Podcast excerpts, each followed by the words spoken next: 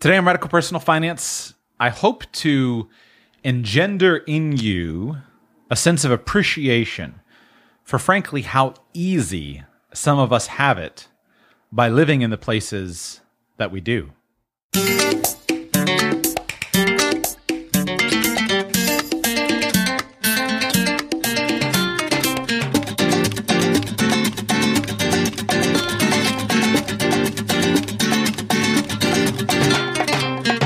Welcome to the Radical Personal Finance Podcast. My name is Joshua Sheets and I'm your host. Thank you for being with me today. This is the show where we work hard to help you live a rich life now while also building a plan for financial freedom in 10 years or less. And today, I want to give you an appreciation of just how great a country, an economy, just a place that is that you live by showing you what it's like in some other places.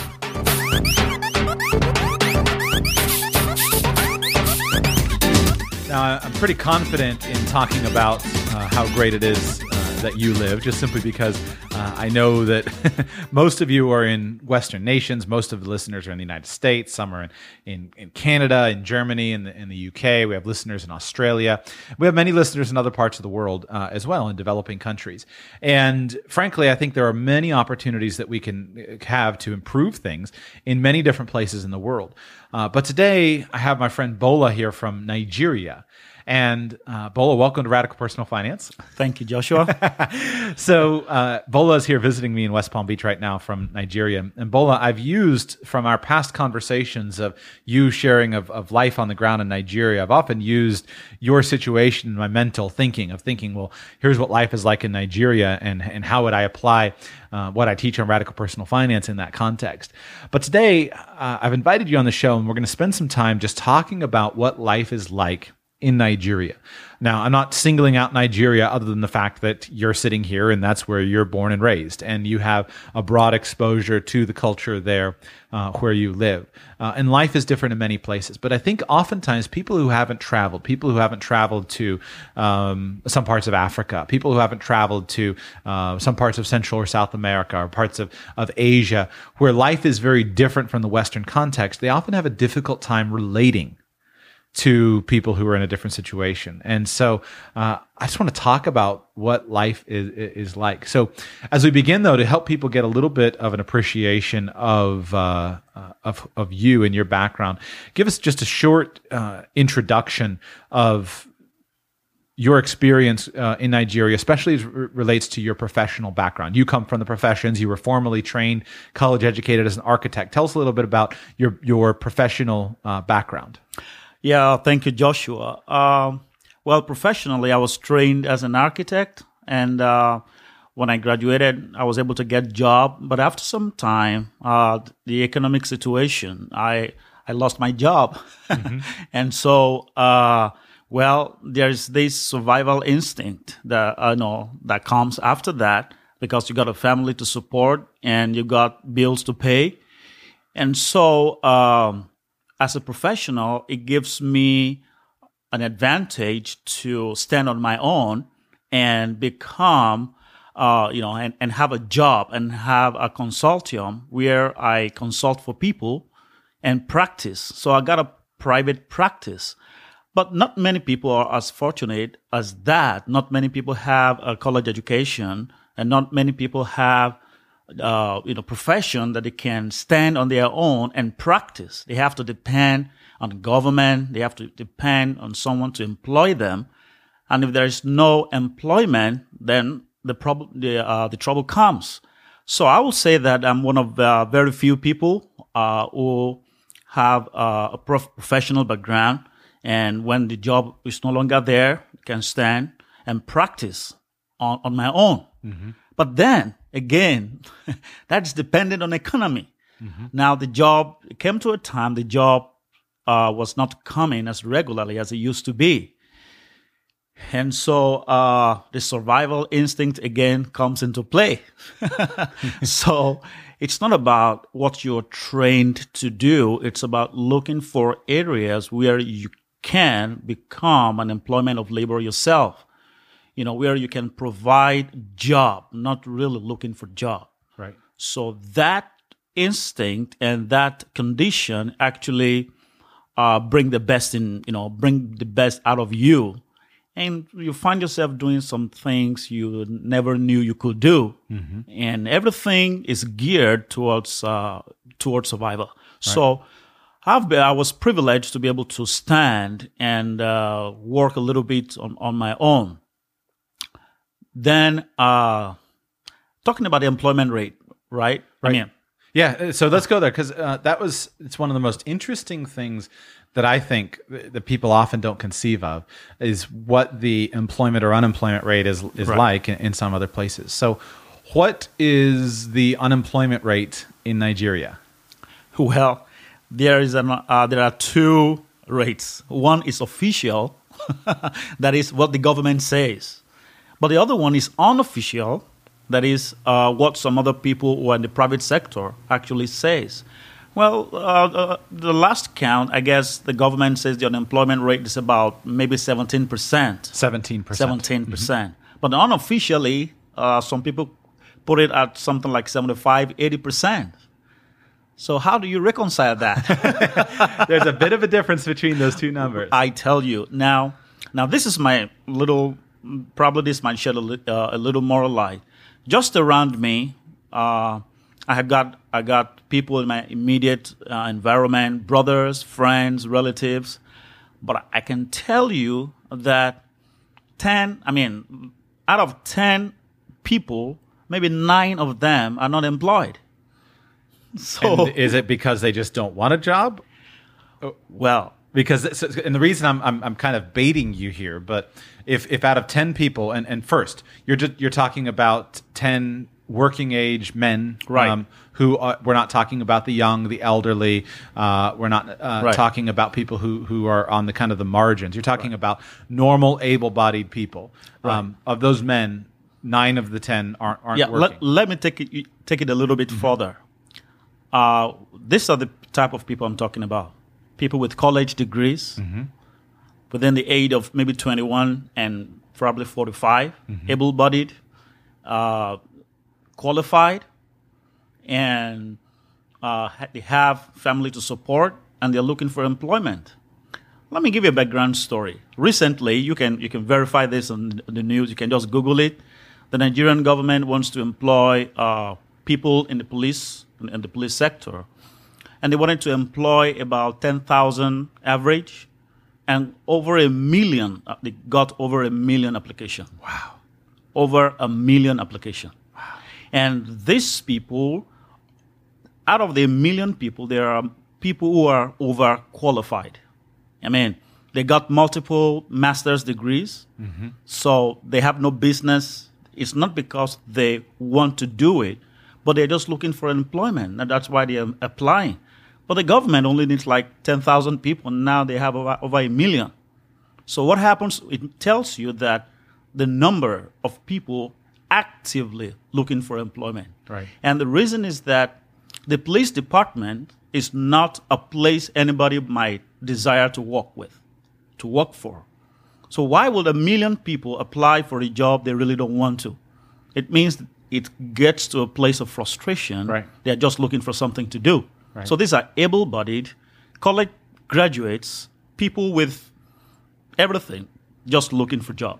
And so that's that's that your experience is so shocking to those of us in the U.S. American context because we look around and, and, and frankly, for the in the United States, um, for anybody who wants to work, there is work out there of some kind at some price. Right. That's the contrast. And that's the contrast. uh, we complain a lot about the unemployment rate right, in the United States, but uh, when you actually dig into it, there are some people who can't work, and there are many people who are unemployed because they can't find work that they deem is suitable to them. Mm-hmm. Uh, but for those who are willing to adjust and retrain, or for those who are willing to uh, cut, take half the money they were making or a, f- a fourth of the money, there is work at some price of some kind mm-hmm. available for anybody who wants to work when you take that to a context like you, I, mean, it boggles my mind of even where to start because how do you run a how do you run a family how do you run a, a, country how do you run a city where nine out of ten people who want to work can't even find even the most basic of, of work yeah that's a very interesting question and uh, it bothers you uh, I mean, it's staggering, right? Right. Yeah. Uh, when I It- come, I've and the, re- and the reason it's staggering. In in times past, when you tell me that, I just flat out didn't believe you, um, and that's why I started with saying like you're, you're you, you by clarifying your background because I know my audience is going to have the same belief. They're not going to believe you, Right. uh, because the government st- st- statistics, like you said, well, that's seventeen percent. Right. That's the official number. Right. But you but that's why I said you're not a kook. You know, you come from a professional background. You have a college degree. You're involved on the ground. Um, I didn't pick you up off some back alley as some you Right. know unknowledgeable person. So that's why it's so staggering because it's so different. We can't even conceive uh, of how to operate in that environment. all right, let me let me t- uh, tell you a little bit more. Um, um, I know of someone who has at least uh, multiple degrees and working uh, for the government. And uh, recently, the government could not pay uh, the salary, and they have to. I mean, for for the for, for the past five six months, the government has not been able to pay a salary. But the people are stuck there. They look for job, but they cannot uh, get a better job. So the fear is that the question you might want to, to ask is that then wh- what are you doing there? Why don't you quit the job and go get another? Right. But they can't because there's no job other, uh, out there. So uh, and these are people who are also well read and well educated and they are good at what they do, but you know it's just not there. Another statistics um, that might interest you is the statistics of the immigration department in Nigeria, who also uh, wants to bring people into the employment, and the number of people that applied for the job is also staggering. And it's even more. eh, I mean, they want to employ like less than ten percent, and there's no way they can they can do that. Which it means that uh, the number of people who are looking for job, desperate. Now, I'm not talking of those who who can, but they might not. I mean, desperately looking for job is staggering. So when I come to the U.S. I am as surprised when people complain, oh, there's no job, the unemployment rate is 7%. I don't know how, how what's the percent in Florida? 7%? percent It's in like the I, I- can't five to seven percent type of thing. Yeah. Now, when I, when I hear people complain, I shake my head and I just wish they knew what happened in other places. well, so I, I don't want to pass over what you just said because uh, lest the audience missed it.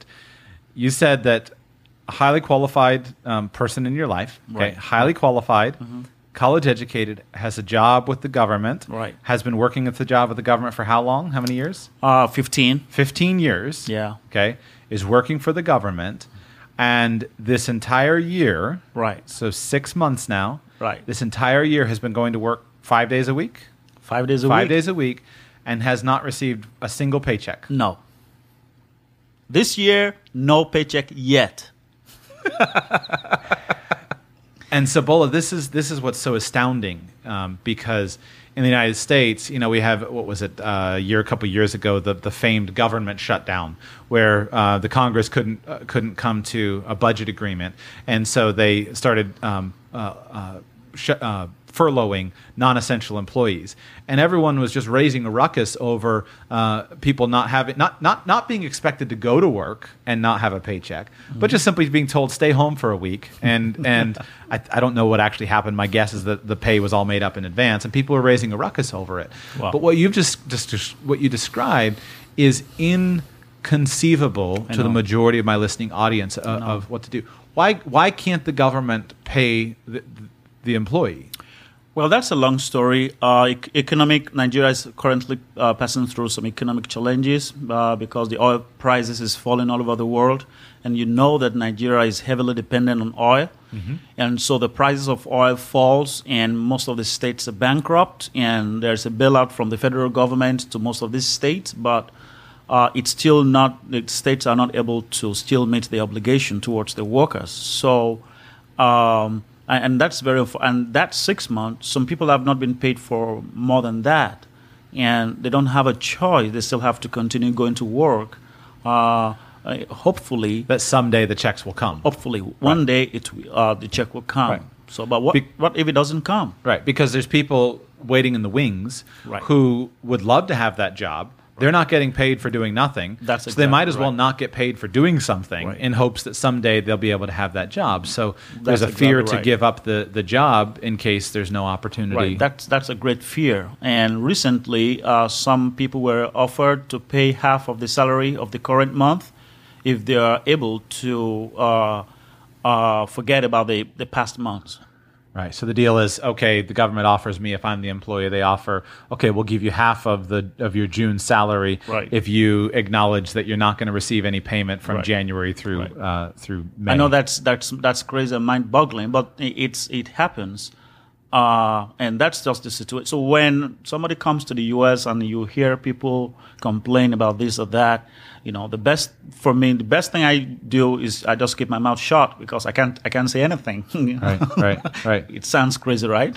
Right. I know. And so, and again, just to reiterate, like you're near Lagos, you, and Lagos is a huge Right. city. Uh, Right. It's it. You're right in Right. kind of the, the, the capital area. We're not talking about a rural province No. uh, out in, in, in the middle of the jungle somewhere. We're talking about Yeah. central Lagos, Yes. the capital Lagos of Nigeria. is a mega city and has about 18 to 20 million people. So it's really a mega city. wow. Right. Uh, talk to me about the system of financing. Uh, so, one of the things that's been interesting to me in past conversations with you is where you've talked to me about how um, you build a house. Uh, so, tell me about the credit markets, and if I were a Nigerian citizen and I wanted to, to build a house, how does that work? Do I go get a mortgage? Well, uh, it's interesting. Um, well, um, officially, there's a mortgage, but I don't think anybody is crazy enough to go to mortgage uh, to get a loan to build his house uh, because it really doesn't work. Recently, there is an improvement in the mortgage system because the bank rate I don't know what the bank rate is here, but over there, uh, if I'm not mistaken, the bank rate is about 40%. Four zero, 40%. Yes. So what do you want to do with that? So um, if you like to build your house, it has to be everything is in cash.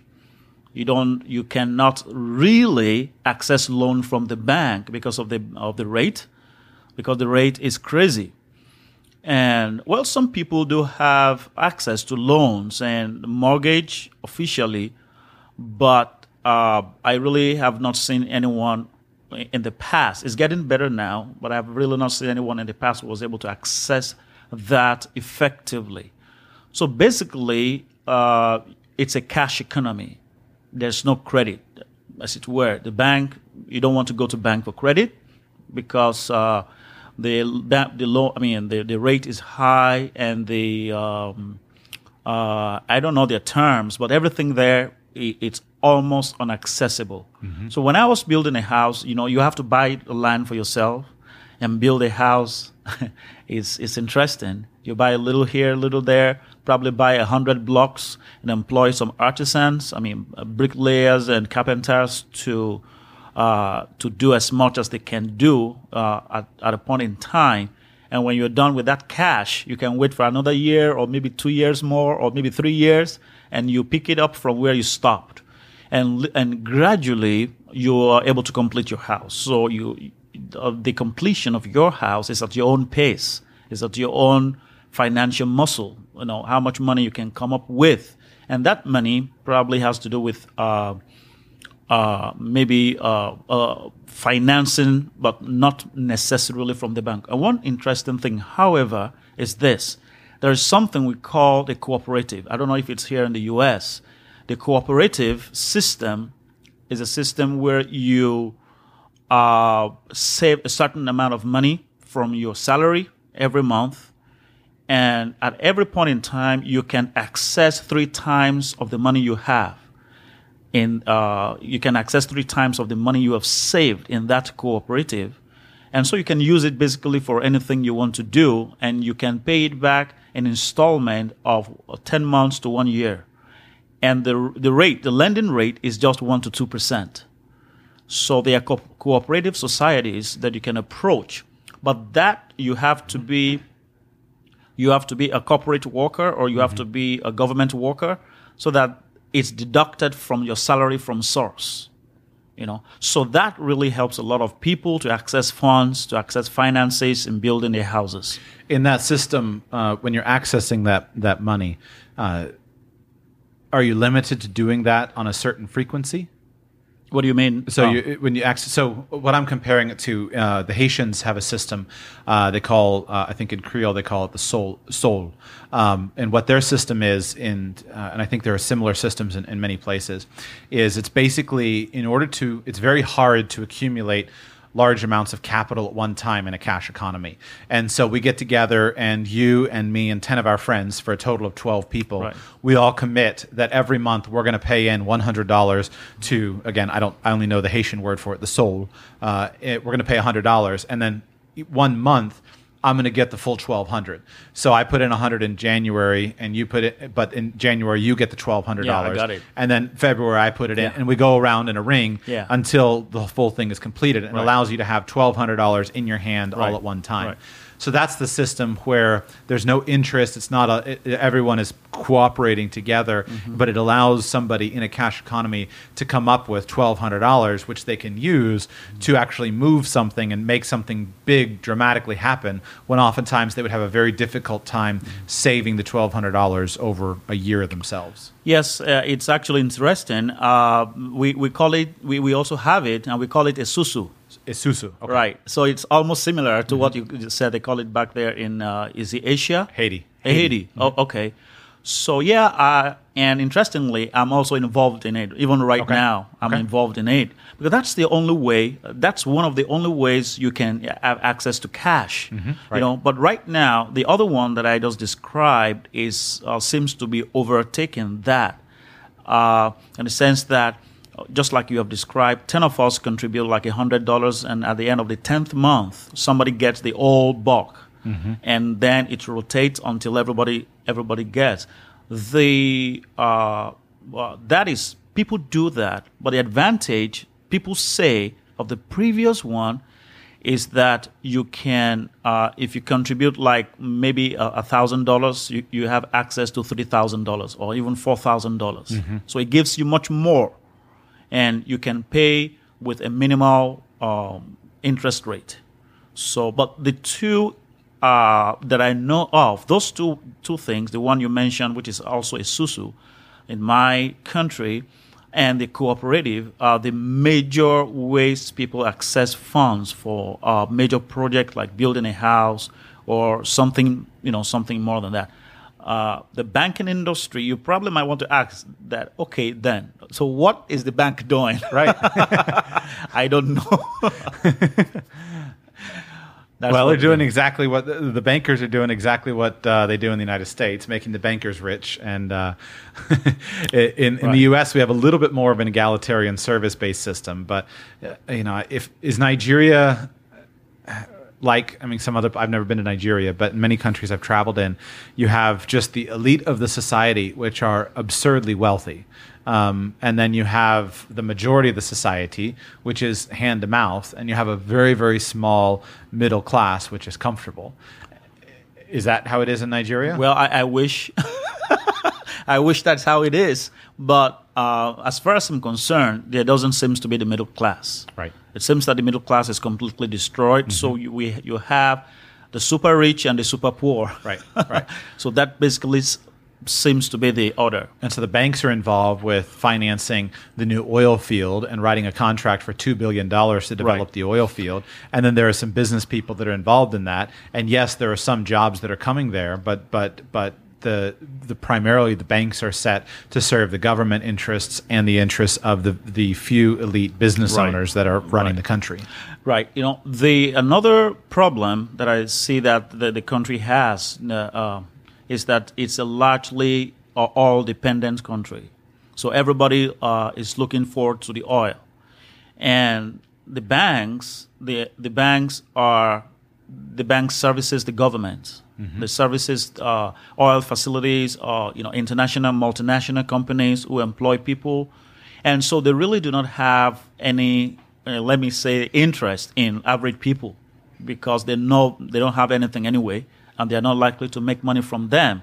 So they make money from the government, and they make money from the multinational company who comes to prospect for oil, and that's where the bank make their money. And uh, if you go to Nigeria, you'll see you'll be amazed at the uh, you know the, the structures and so many things there. Uh, it's like a contrast. You're looking at a country that you think is poor, but you see there's no reconciliation because you see people who are super rich, you know, who have yachts and have you know super and have a lot of things. So you cannot actually reconcile uh, them with the people who are down below the below the uh, the line. So uh, the bank actually services the government, a government project, a multinational project, and everything that relates to oil and big money, not for an average people.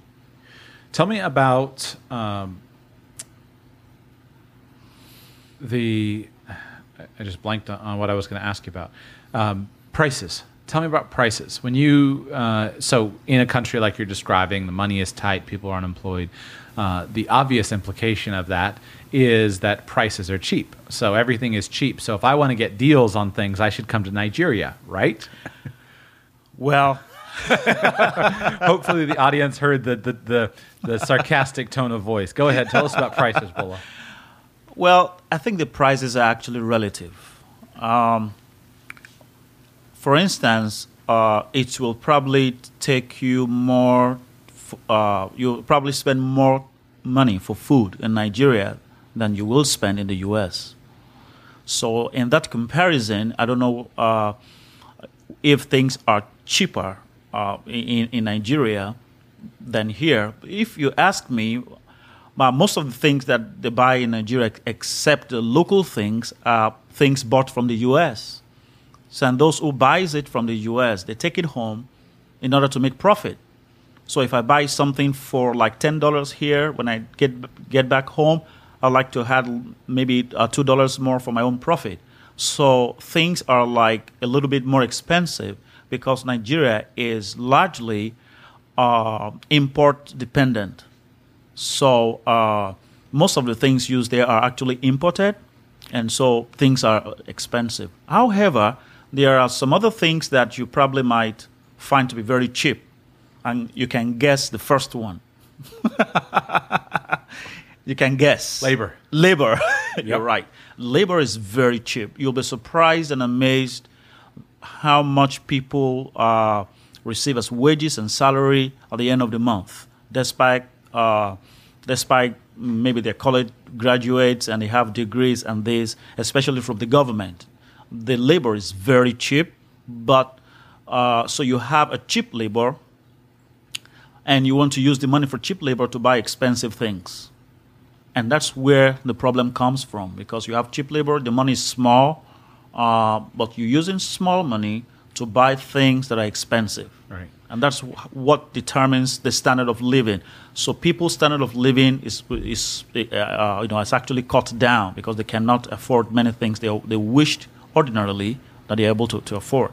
And so this is what uh, is adjusting and changing things so, so desperately. So, with your specific situation, um, your work as an architect was many years ago, Right. and for various reasons, you haven't practiced as an architect in tw- twenty years.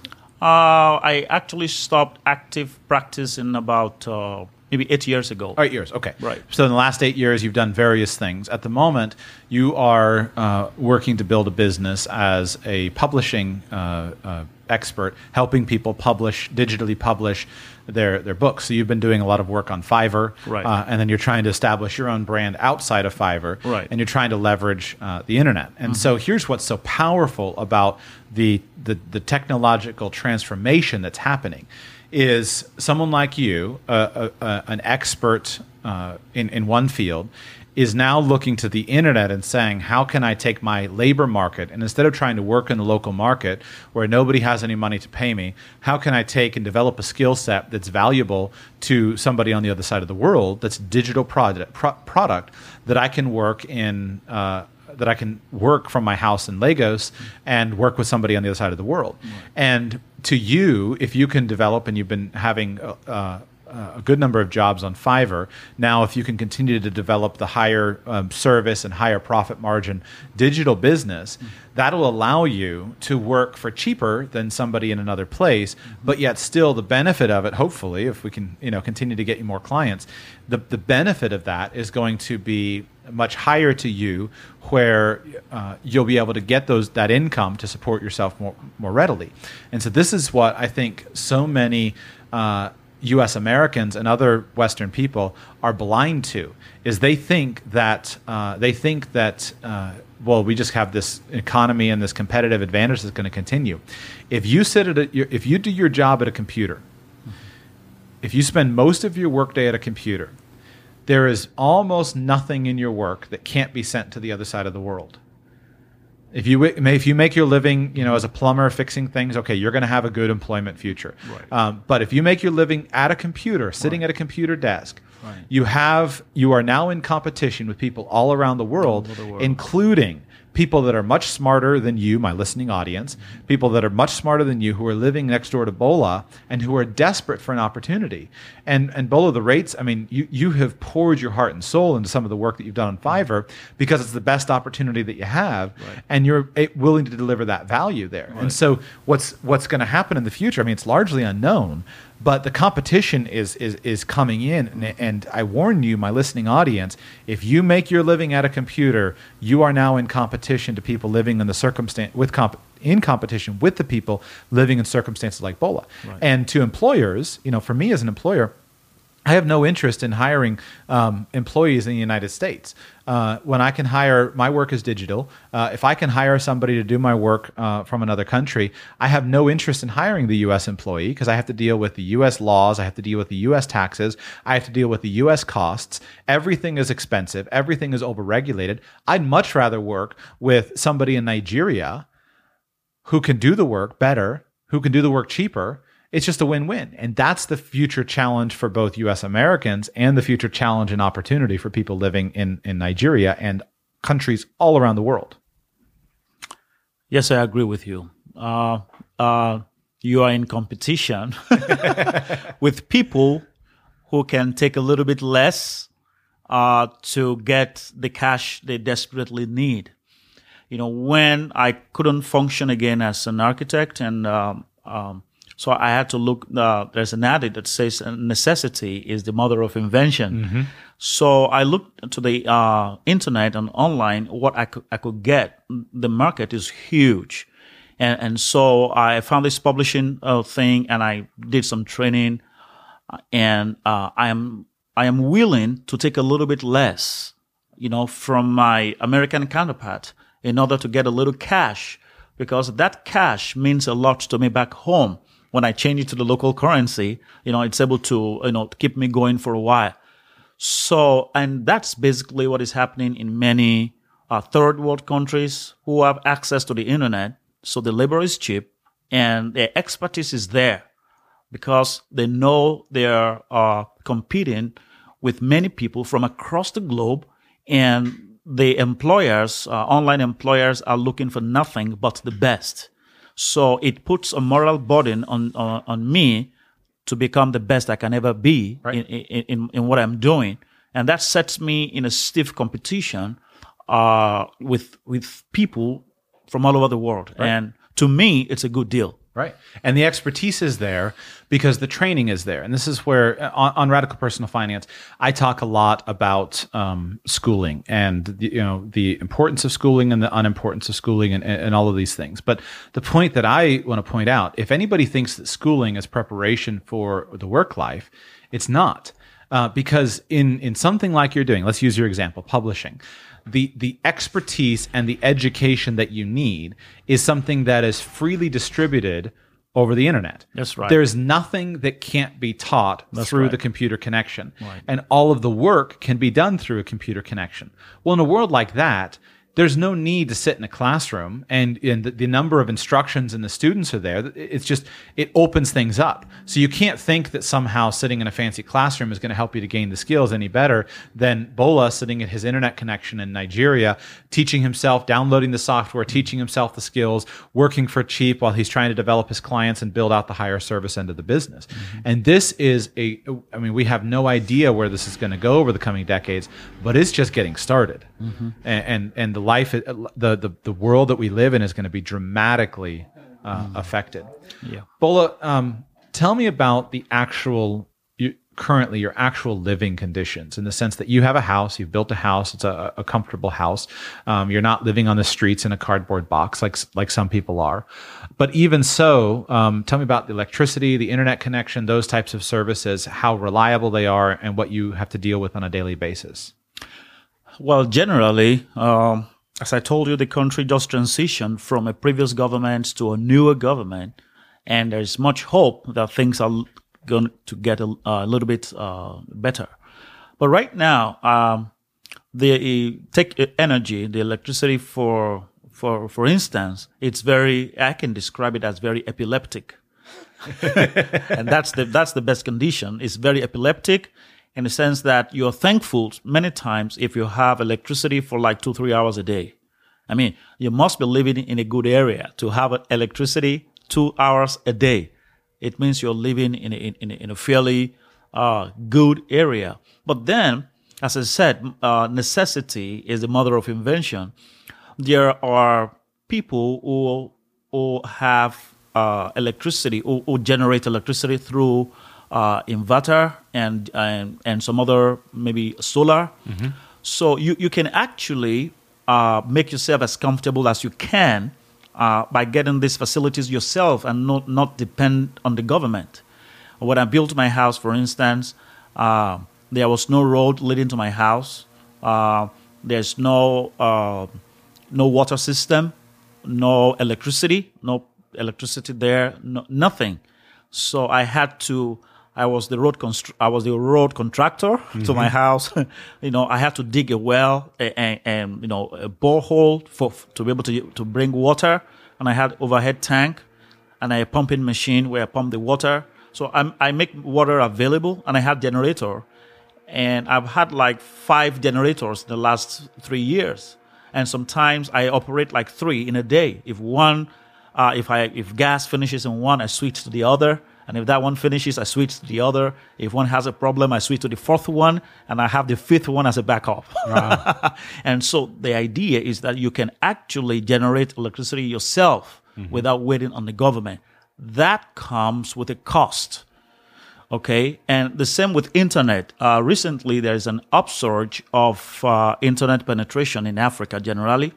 And you know, Nigeria, with a very huge population of about 170 million people, so there's uh, internet penetration, broadband, you know, and the right. So, but then it's not cheap.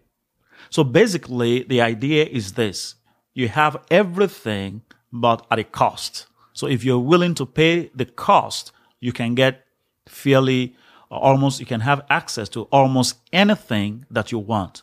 But uh, the difference is this: what the government do for people in America or some other countries uh, is individual that does it for themselves and not in, in, in a country like Nigeria. So while you complain about road, you complain about this, you complain about that, the mentality of an average Nigerian is fixed. They know that that is not the, the government prerogative. An average Nigerian believes that the only thing the government does is to maybe, uh, you know, put money in the private pocket, in their private pockets, you know. And so you got to do everything yourself, basically. So electricity, water, road, and um, internet is basically your responsibility. It's not the government responsibility. It's not the responsibility of anybody. It's your responsibility. And that's survival instinct. So once you once you have that instinct, it propels you to look for how there's a problem that it makes you to look for solution. So an average person is smart, smart enough to make a living. So if you put an American and, and probably someone from the third world are in a difficult situation, one will up, but one will maybe probably survive more than the other because there has been uh, there has been the experience in that regard over the years, and there's a proven skill and development that has led to the uh, to overcoming such challenge. Right, right. That's why I mean you bring. uh, I've got a lot of issues with the United States. Things I wish were different, but um, I don't know of a better place to um, get a. I don't know of a better place to build wealth and to live a comfortable life in the world than the United States. And so uh, that's why so many people, uh, immigrants, come here with the perspective and experience. Some, like you've said, some different experiences.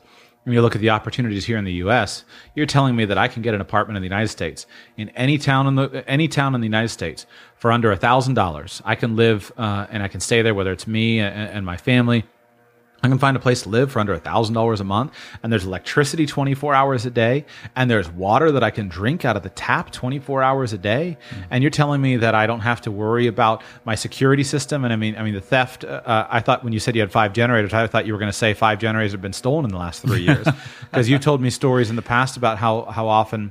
I mean, how often have you been robbed in the last decade?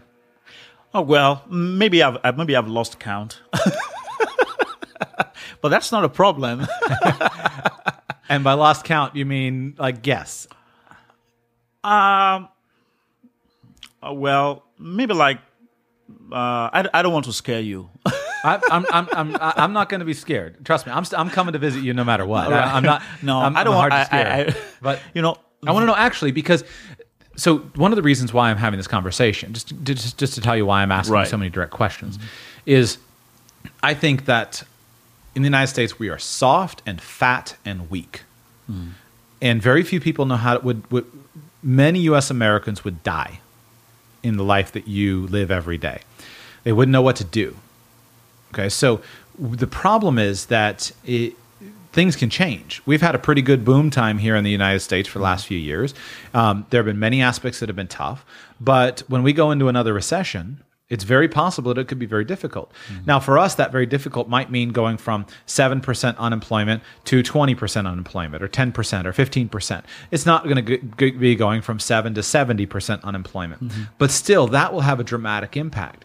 And so people in that situation, they'll have to cut back on the amount of meat they're buying and they have mm-hmm. to cut out back on, on, the, on the cell phone plan and they have to cut back here and they think, oh, I'm, I'm, I'm, I'm having a difficult life. Meanwhile, in, for me, I'm thinking, yes, I, I have to cut back back, but I'm thinking of my friend Bola in Nigeria having been robbed and and having to face all of that and having been robbed how many times in the last decade or, or last few years? Um conservatively uh maybe like six maybe like six times. Okay so right. and these robberies people are coming in armed intruders uh, well it depends there are people who are i've just described the situation uh, imagine a man who was uh, graduated from the university and mm-hmm. has um, maybe like a master's degree brilliant, but it is not. He, he, there's no employment. He's got mouths to feed, and you know our system is cultural. Our cultural system is very communal.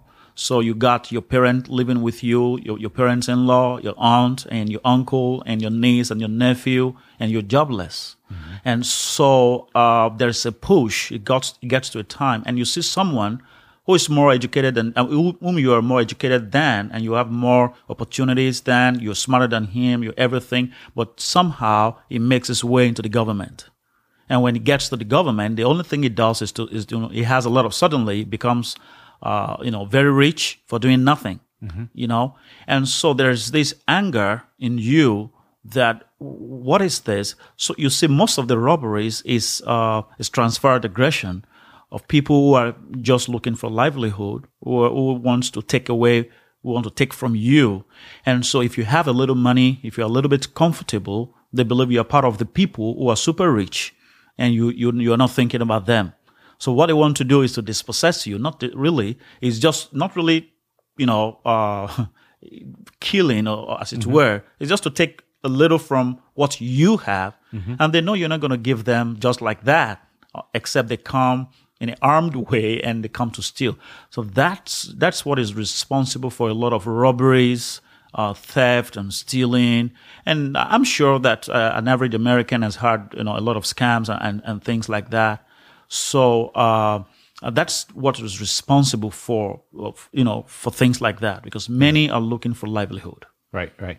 Yeah, it, it our conversation hopefully gives a little bit of context to all the Nigerian email scams, um, which you know I tell you I feel I feel for you being a Nigerian, an honest Nigerian living in that, and the, the stigma that you have to face with all the email scams. Right. Um, it's it's a very difficult, uh, very difficult situation. I know.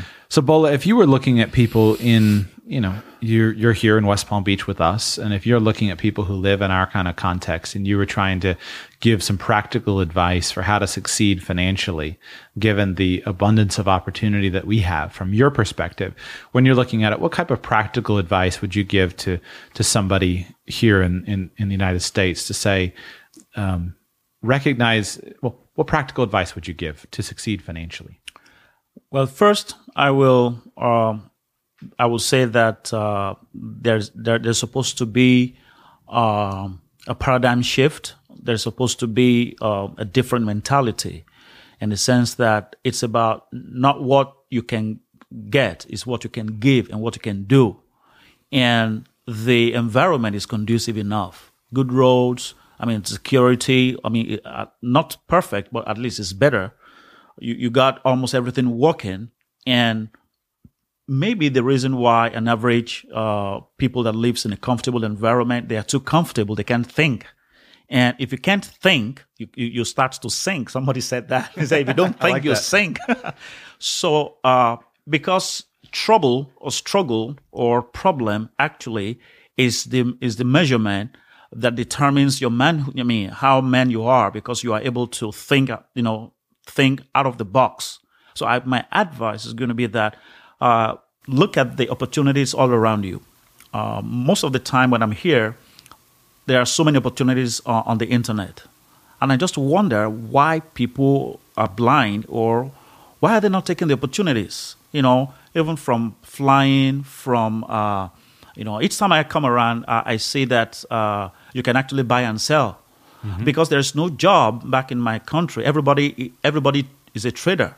So when I come here, I come with the intention to buy things and I go back home to sell and make a little profit. Even while I'm here, I want to go to Amazon and buy uh, buy something for five dollars, sell it for six dollars, and if I if I sell like fifty of them, I got fifty dollars. Mm-hmm. You know, and those are the things, uh, the proactive way that uh, because there, there is the environment is so conducive. All you need to do is just to look and look for where there is need and service the need. Where there is need, people we are looking for solution. And that's what brought me to the uh, to the publishing business online. I discovered that ebook is always is the is the next big thing. Mm-hmm. You know, uh, millions of ebooks are published every day. So how can I be part of it? Well, I didn't know anything about ebook, but I trained myself. Uh, I learned everything online, free of charge, of course. I learned everything, how to do this and how to do that. Then I, I became proficient enough, and I, I and I started off. So my advice is to look for needs and service the needs around you. And the internet is not just for Facebook. The internet is it's not. not? it's not just for Twitter. It's not for that. You see, you uh, I enjoy uh, uh, you know Wi-Fi here while mm-hmm. in the mm-hmm. U.S uh, to, to use a Wi-Fi back home costs a lot. I mean, it costs a lot you cannot imagine. But you have it in your home and, and it is sitting there doing nothing. It's not bringing any, any little more income for you. So what is your Wi-Fi doing? You cannot connect to the internet, learn some trade, learn some things, and you know you can use it to better yourself, not only to enjoy yourself. I think the average mentality of an, of an American is enjoyment. Mm-hmm. Everything is in abundance. There is no, well, I got to do this. And the best thing we can do is call the government, and the government comes right away and solve the problem. So we must be proactive to our needs, not depending. I think we must get out of the the the, the, the mentality of dependence, dependent on government. After all, I pay my tax. Well, that's mm-hmm. a good thing, but then we can look for uh, opportunities all around us in our immediate environment. Uh, people there are people who have a need of something. Look for look for it. When I go to the park, when I was coming the last time I was coming, I bought some uh, African dresses. Um, you know, and I said, okay, if I go to Key West or if I go to a park or if I go to a beach, I probably might want to sell these for for for so much. maybe uh, if I make ten dollars from each of them, and I have like uh, ten, that's a hundred. That's a hundred bucks for me, you know, and that's extra. So uh, I think the mentality is to is to look towards how to have more, and having more is dependent on servicing the need of somebody or a community around you. When we have that mentality, that is when we can actively look for how that can be possible. And you will discover that there are a thousand and one ways how that can be possible. There are people on YouTube who, who already give you the tutorial of what to do. Right, so right. all you need to do is just to watch it and do what they do, and you become a professional over an overnight professional. Right. So those are my thoughts. That's good stuff, Bola. That's good stuff. Uh, awesome. Well, tell us about um because there may be people in my audience who can use your publishing services, and, and I want to give you an opportunity to tell them about it. Um, t- first, well, tell us the story uh, of of how you've gotten into it and kind of what you've learned so far. Because I know it's been kind of a partially successful, but it's also been a lot of work. So you started on Fiverr, Right. and you started you, you you studied a little bit about how to format tell us the services that you've been doing what's worked really well what hasn't worked Okay. Um, I, it actually, I started actually because I, uh, through, um, one, the, the quest to publish a book. I, you were publishing a book that you had written yes, I, I, I read, I, I wrote a book and I was like thinking if I publish this book, I probably might get some money, you know, the, the mentality is about survival. Okay. I have a book. If I publish, maybe I'll be able to get some income from it. And I discovered that, uh, there is a print on demand. I was tired. I've published a book in the past and I've got a stack in my room, about a thousand books. And each time I look at it, I kick it and bring it down. and I don't want something like that. And I read that you can actually publish your book print on demand. That is, I don't have to print a thousand. Just if anybody needs a book at a time, they print the book and they send it to them. Say, wow, that's that's great opportunity. So I contacted somebody online. Oh, can you help me prepare this book for uh, print on demand publishing? And so, yes, it can. And it gives me the bill, and I couldn't afford the bill. And I said, "What do you mean? I live in Nigeria. I don't. I don't make dollars." And the the, the the the bill was in dollars. And then I went to the publishing place, and I saw you can do this yourself. You can actually do it yourself. So, wow, that's interesting. Then I read through, I downloaded and printed. You know, the book is as uh, maybe some a couple of uh, hundred pages. I read through, and I wasn't very profi- proficient in the use of uh, you know uh, some programs in the computer, but I was ready to learn. You know, if it will save me an extra bucks anyway. So I started learning. So and I discovered that. So I did it and I was very afraid. Oh, maybe if I send it to the publishing house, they're going to throw it back at me and say, this is a junk. What do you mean? And I've read a lot of stories of people who have been rejected by this publishing company and they have uh, frustrated. And I, anyway, when I sent it to this publishing uh, house, they sent it back to me uh, maybe some few hours later and they said, Congratulations. I said, For what? They say, Your book is successful. I said, How can it be successful? I've read a lot of people out their frustration, how they have tried it several times, uh, 10 times, 20 times. At the end of the day, they have to give it up and look for someone to do it for them. And here I was, I did it once, and that was it.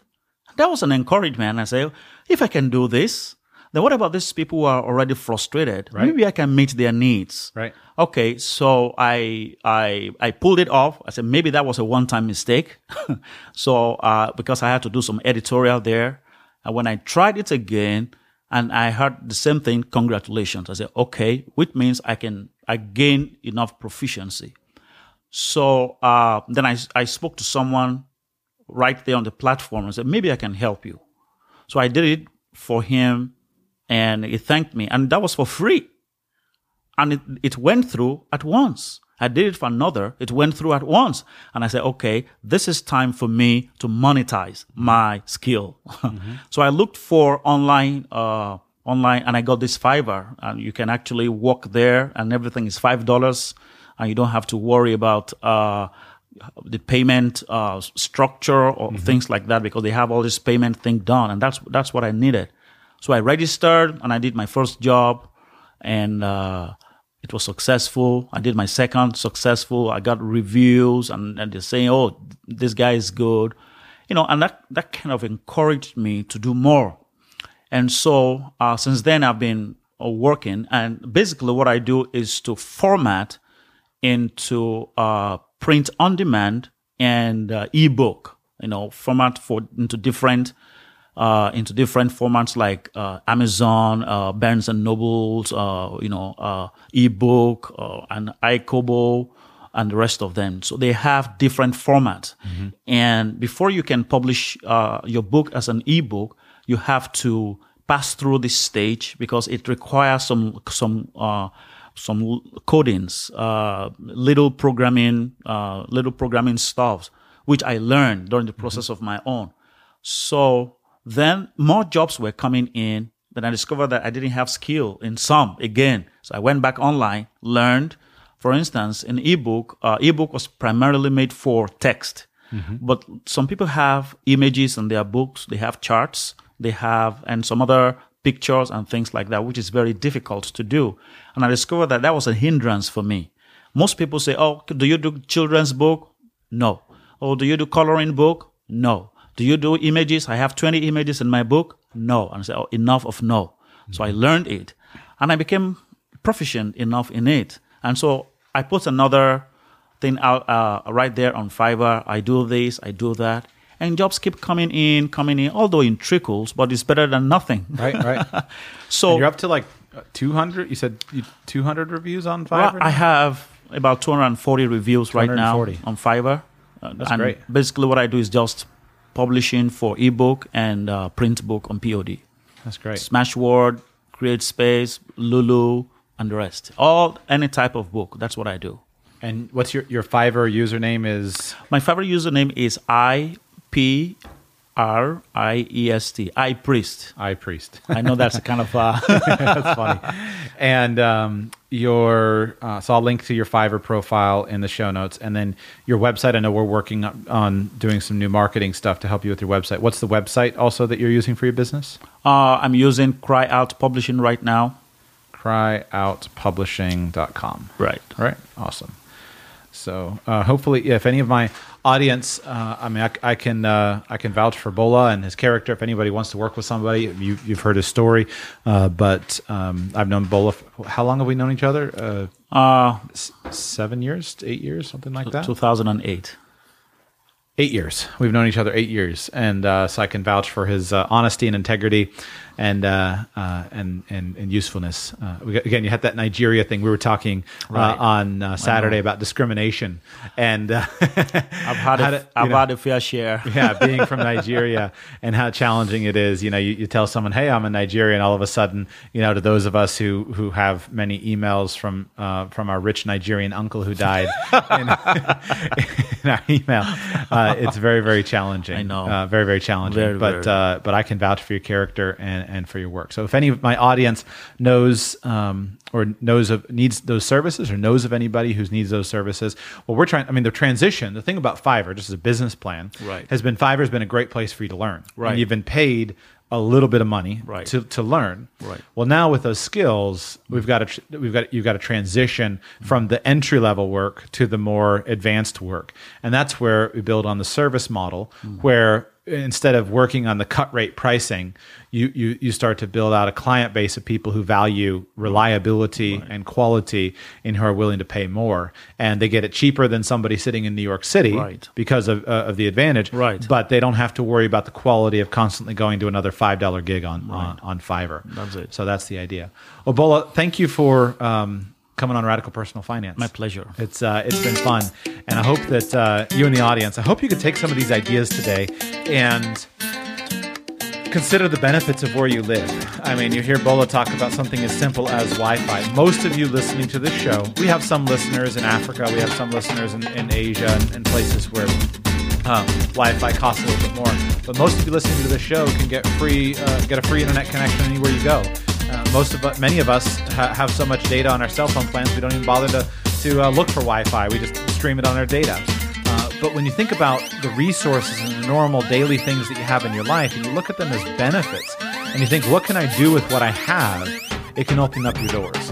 uh, it can open up your eyes. And, and I encourage you, if you're well employed, um, and you're, you're happily employed, great. You don't necessarily have to go and say, I've got to, you don't have to come from a place of desperation and, and think, how do I go and get more jobs? But one thing that you can do is you can think to yourself, what are some different ideas, some different ways that if I, I could use some of these resources I have to make more money?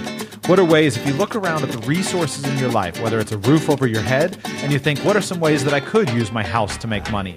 Whether it's a driveway in front of your house, what are some ways I could use my driveway to make money?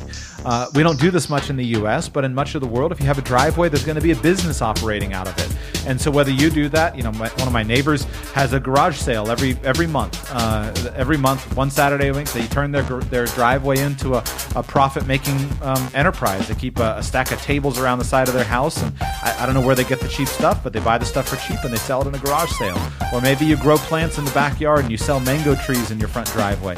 Look at the resources that you have and think, how can I turn these resources from dead, non productive things into useful, productive things? Because that's the essence of, uh, of capitalism.